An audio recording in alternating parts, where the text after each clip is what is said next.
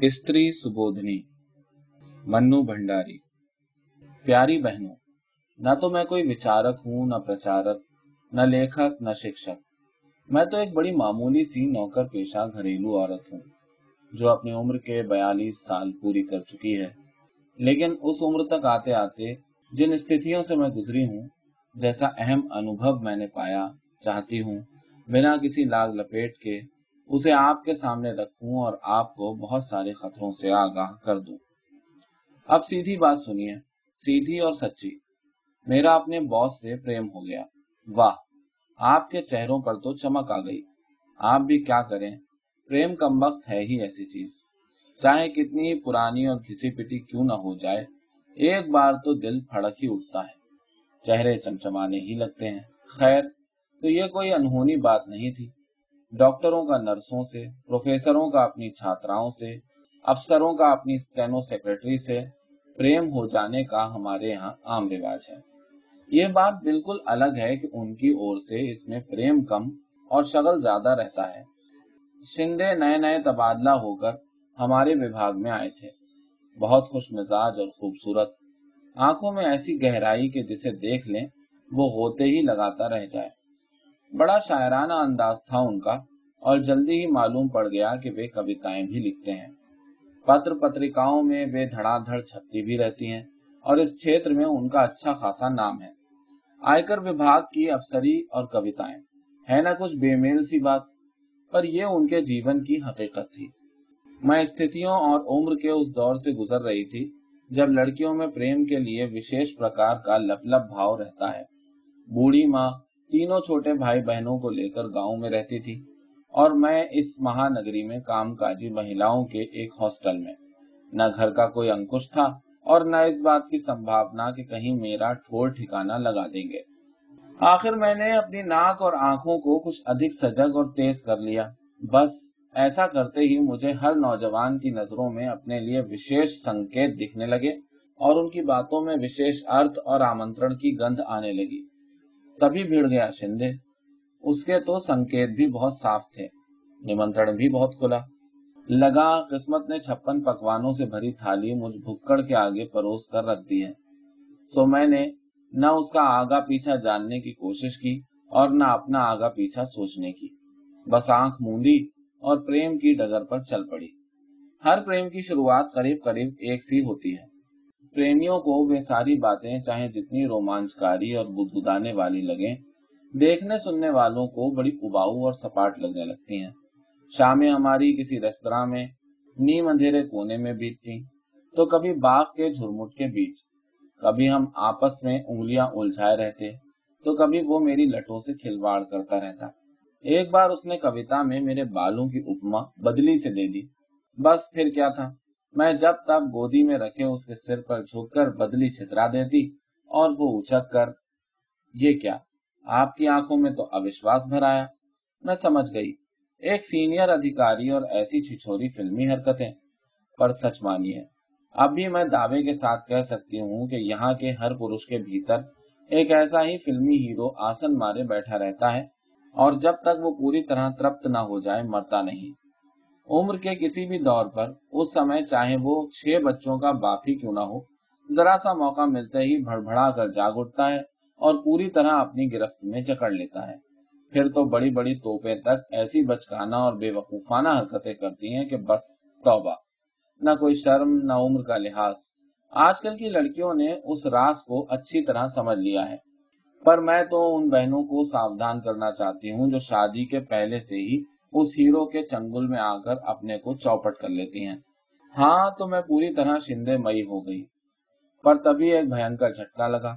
بلکہ کہوں کہ جو لگا، اس کے لیے جھٹکا شبد ہلکا ہی ہے۔ معلوم پڑا کہ شندے کی ایک عدد بیوی ہے جو پہلی بار پتروتی بن کر پانچ مہینے بعد اپنے میکے سے لوٹی ہے۔ یعنی ایک عدد بیوی اور ایک عدد بچہ۔ مجھے تو ساری دنیا ہی لڑکھڑاتی نظر آنے لگی۔ لگا، میں بہت بڑا دھوکا کھا گئی ہوں۔ میرے بھیتر غصہ بری طرح بلبلانے لگا۔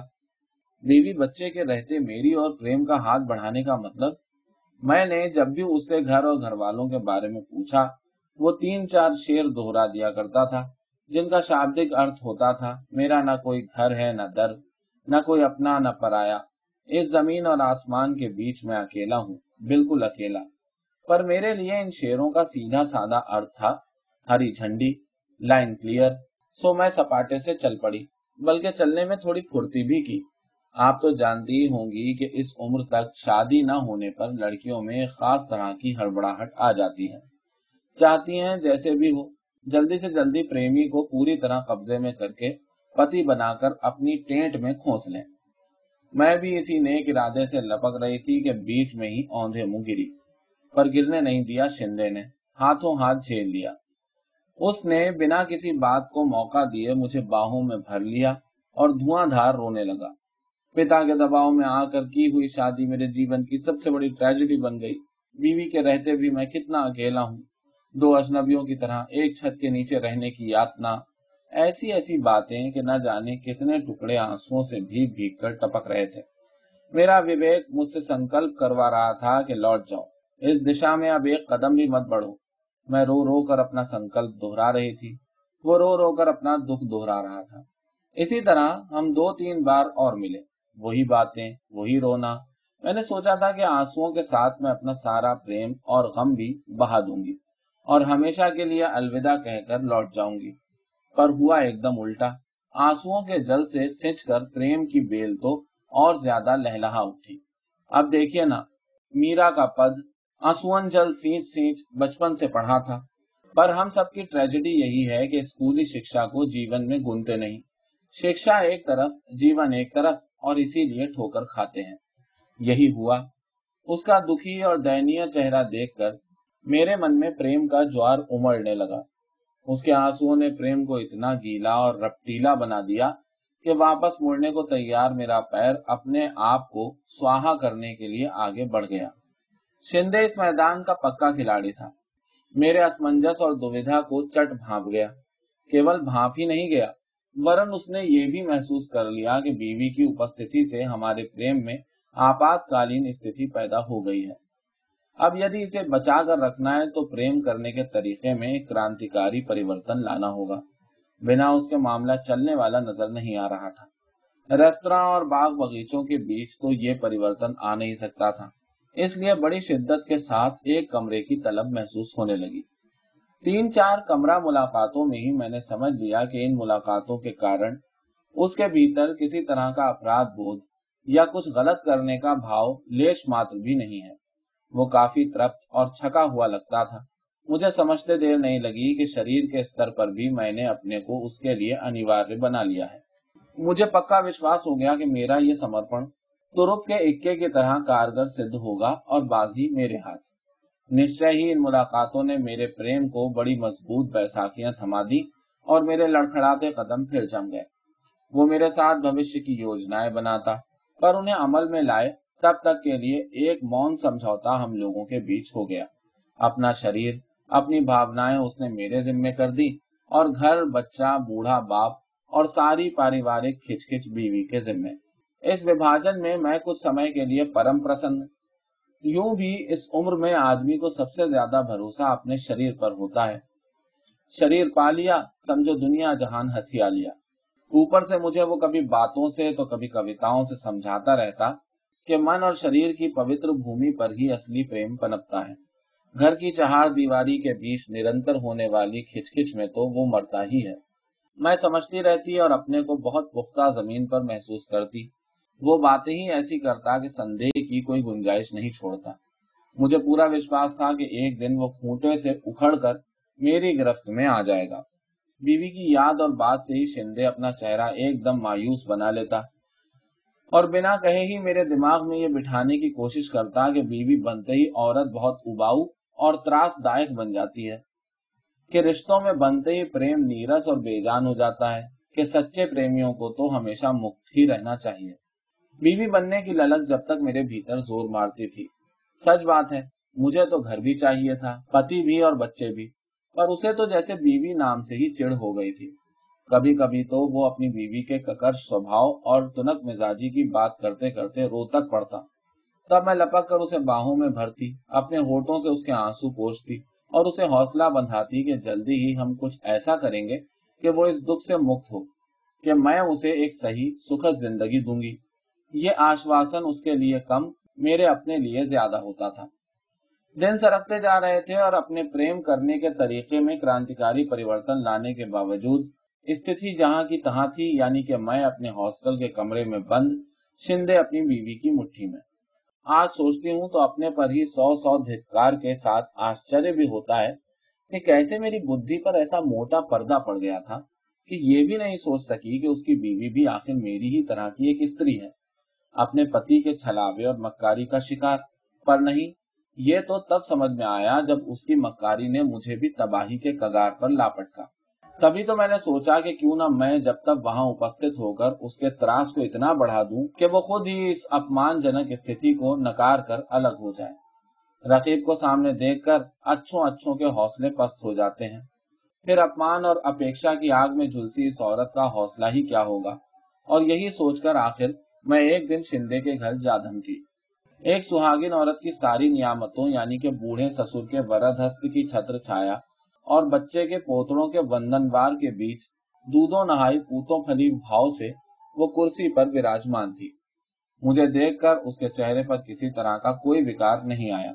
وکار تو مجھے دیکھ کر شندے کے چہرے پر آیا، جسے اس نے تھوڑی سی کوشش کر کے افسری نقاب کے نیچے ڈھک لیا۔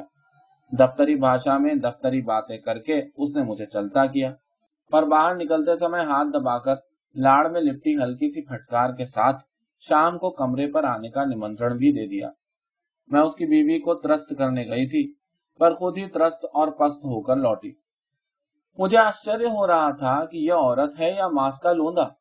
اس کا آدمی تین سال سے ایک دوسری لڑکی کے ساتھ مستی مار رہا ہے اور اسے نہ کوئی تکلیف، نہ کشٹ میں اس کی جگہ ہوں تو شاید ایک دن بھی اس طرح کی اپمان جنک استھتی کو برداشت نہ کروں۔ اس کے شریر پر چمڑی لپٹی ہے یا گینڈے کی کھال؟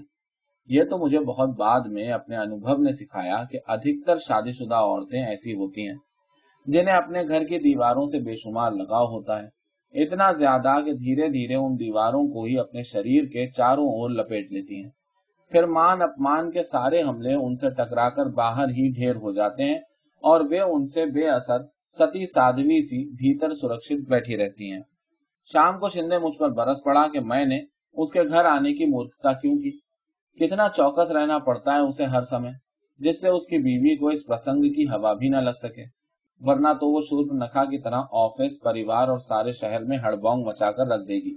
موقع لگا تو میرا جھوٹا پکڑ کر سڑک پر جوتے لگوائے گی اور بڑی چالاکی سے اس نے میرے من میں اپنی پتنی کے لیے جسے وہ اکثر کوتوال کہتا تھا، ڈھیر ساری نفرت اور آکروش بھر دیا۔ ساتھ ہی جلد بازی کرنے کی اپنی نادانی بھری مورتا پر مجھے بے حد شرمندہ بھی کیا۔ دیکھا آپ نے کہ کیسے شاطرانہ انداز سے پرش نفرت اور غصے کی سوئی اپنی اور سے سرکا کر دونوں عورتوں کی اور گھما دیتا ہے۔ وہی آپس میں لڑے بھیڑے کوسے گلیاں اور وہ جو اصلی گنہ گار ہے اپنے پر آنچ آئے بنا آرام سے دونوں کا سکھ بھوگتا رہے۔ وہ سمجھاتا کہ سہ جیون کا مدھرتم پکش تو ہم بھوگ ہی رہے ہیں۔ میں کیوں بیکار میں شادی، بیاہ اور گھر میں جگڑ کر اس مدھر سمبند کا گلا گھوٹنا چاہتی ہوں؟ اور اسی چکر میں وہ مدھو اڑیلتی ہوئی تین چار پھڑکتی کوتائیں میرے نام ٹھوک دیتا۔ میرے کندھوں پر استری پروش کے سمبندوں کو ایک نئی دشا دینے کا دائتو ہے۔ اگلی پیڑھی ادھک سوستھ، ادھک مکت زندگی جی سکے، اس کے لیے ہمیں پہل کرنی ہوگی۔ ایک ادھارن رکھنا ہوگا۔ چاہے اس کے لیے ہمیں کھاد ہی کیوں نہ بننا پڑے۔ شندے تو یہ باتیں جھاڑ کر مزے سے اپنی بیوی کا بغل گیر ہو جاتا اور میں اصلی ارتھوں میں کھاد بنی اپنے کمرے میں سڑتی رہتی۔ تبھی شندے کا تبادلہ ہو گیا۔ میں ایک بار پھر ڈگمگا گئی۔ مجھے لگا کہ بس، اب یہ میری زندگی سے نکلا۔ پر اس سمے تو بس شندے میں ہی پران بستے تھے۔ لگتا تھا، اس کے بنا جی نہیں سکوں گی۔ غلط صحیح کی سمجھ ہی کہاں رہ گئی تھی؟ میں اسے پانا چاہتی تھی اور وہ مجھے کھونا نہیں چاہتا تھا۔ اس کے ساتھ ہوٹل میں گزارے وے دن میں تو بھول ہی گئی کہ ہم دونوں کے بیچ کوئی تیسرا بھی ہے۔ طبیعت ایک دم لہلہا اٹھی۔ اس بار اس نے باقاعدہ یوجنا بنائی کہ پتنی کو اب یہاں نہ بلا کر اس کے پتا کے گھر بھیج دے گا اور دھیرے دھیرے اسے قانونی کاروائی کرنے کے لیے راضی کر لے گا۔ یدی نہیں ہوئی تو مجبور کرے گا۔ باتوں کا تو وہ بادشاہ تھا ہی۔ پتر لکھنے میں بھی اسے کمال حاصل تھا۔ شریروں میں جو دوری آ گئی تھی، اسے وہ پتروں کی بھاشا سے پاٹتا رہتا۔ پتروں میں مجھے وہ دیویہ پریم کا درشن سمجھاتا۔ میرے جنم دن پر اپنے اسی دیویہ پریم میں ڈوبو کر اس نے خوبصورت سا تحفہ میرے لیے بھیجا۔ کبھی وہ چاندنی رات کے گیت لکھ کر بھیجتا، تو کبھی ساتھ بتائے مدھر شنوں کی یاد کو تازہ کرنے والی کویتائیں۔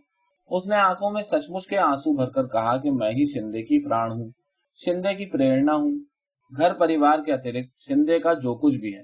اور وہی تو اصلی شندے ہے۔ وہ اس نے مجھے پوری طرح سونپ رکھا ہے۔ اور ترنت اس نے اپنی بات کا پرمان پیش کر دیا۔ مجھے سمرپت کیا ہوا اپنا نیا کویتا سنگرہ۔ ہاتھ سے لکھا ہوا تھا، پران کو۔ اس کی پریرنا اور پران بننے کا حشر یہ ہوا کہ وہ تو دن دونا رات چوگنا پھلتا پھولتا رہا۔ دھن، یش، سفلتا، مان، سمان، سبھی کا مالک اور میں بھیتر ہی بھیتر جھلس کر کاٹ کا کندا ہو گئی۔ سب اور سے مری، مرجھائی، ٹوٹی اور پست۔ میں سمجھ گئی کہ میں بری طرح ٹھگی گئی ہوں۔ دھیرے دھیرے عمر کی بڑھوتری اور آفس اور دنیا داری کی نرنتر بڑھتی ذمہ داریوں کے بیچ شندے کی رومانی ضرورت گھٹتی چلی گئی۔ پرینام یہ ہوا کہ ہمارے بیچ چلنے والے پتروں کی سنکھیا کم اور مضمون موسم کے سرد گرم ہونے پر آ کر اٹک گیا۔ آٹھ سال تک چلنے والا پریم پرسنگ محض ایک کھلواڑ تھا، جس کی بازی بڑی ہوشیاری سے شندے نے بانٹی۔ برہم جال کے کٹتے ہی نظر صاف ہوئی تو بازی میں بٹے ہوئے پتوں کا یہ نشہ رہ رہ کر میری آنکھوں میں ابھرنے لگا۔ ترک کا اکا یعنی گھر اس کے پاس، ترک کا بادشاہ یعنی بچہ اس کے پاس، ترک کی بیگم یعنی بیوی اور پریم کرنے کے لیے پریمکا اس کے پاس، ترک کا غلام یعنی نوکر، چاکر، گاڑی، بنگلہ اس کے پاس۔ لبو لباب یہ ہے کہ ترک کے سارے پتے اس کے پاس اور مجھے ملے اس کے دیے ہوئے چھکے پنچے یعنی ٹوٹکے کی طرح پڑیا میں بندھے، دارشنک لفاظی میں لپٹے ہوائی پیار کے چند جملے۔ ان ٹٹ پنجیا پتوں کے سہارے میں زیادہ سے زیادہ اتنا ہی کر سکتی تھی کہ زندگی بھر اس کی پونچھ پکڑے رہتی اور اسے ہی اپنی اپلبدھی سمجھ سمجھ کر سنتوش کرتی۔ من بہت گھبراتا تو اسی پونچھ سے ہوا کر کے اس کے ساتھ بتائے مدھر شنوں پر جمی سمے کی دھول اڑا کر کچھ سمے کے لیے اپنا خالی پن بھر لیتی۔ نہایت ہوائی باتیں پلے سے باندھے باندھے میں نے اپنی زندگی کو بربادی کے کگار پر لاپٹکا تھا۔ اب چاہتی ہوں ٹھیٹ دنیا داری کی باتیں اپنی ہزار ہزار معصوم کشوری بہنوں کے پلے سے باندھ دوں جس سے وہ میری طرح بھٹکنے سے بچ جائیں۔ اس دیش میں پریم کے بیج من اور شریر کی پوتر بھومی میں نہیں، ٹھیٹ گھر پریوار کی اپجاؤ بھومی میں ہی پھلتے پھولتے ہیں۔ بھول کر بھی شادی شدہ آدمی کے پریم میں مت پڑیے۔ دیو اور مہان پریم کی خاطر بیوی بچوں کو داؤں پر لگانے والے پریم ویروں کی یہاں پیداوار ہی نہیں ہوتی۔ دو ناووں پر پیر رکھ کر چلنے والے شور ویر ضرور سریام مل جائیں گے۔ ہاں شادی شدہ عورتیں چاہیں تو بھلے ہی شادی شدہ آدمی سے پریم کر لیں۔ جب تک چاہا پریم کیا من بھر گیا تو لوٹ کر اپنے کھوٹے پر۔ نہ کوئی ڈر، نہ گھوٹالا، جب پریم میں لگا ہو شادی کا تالا۔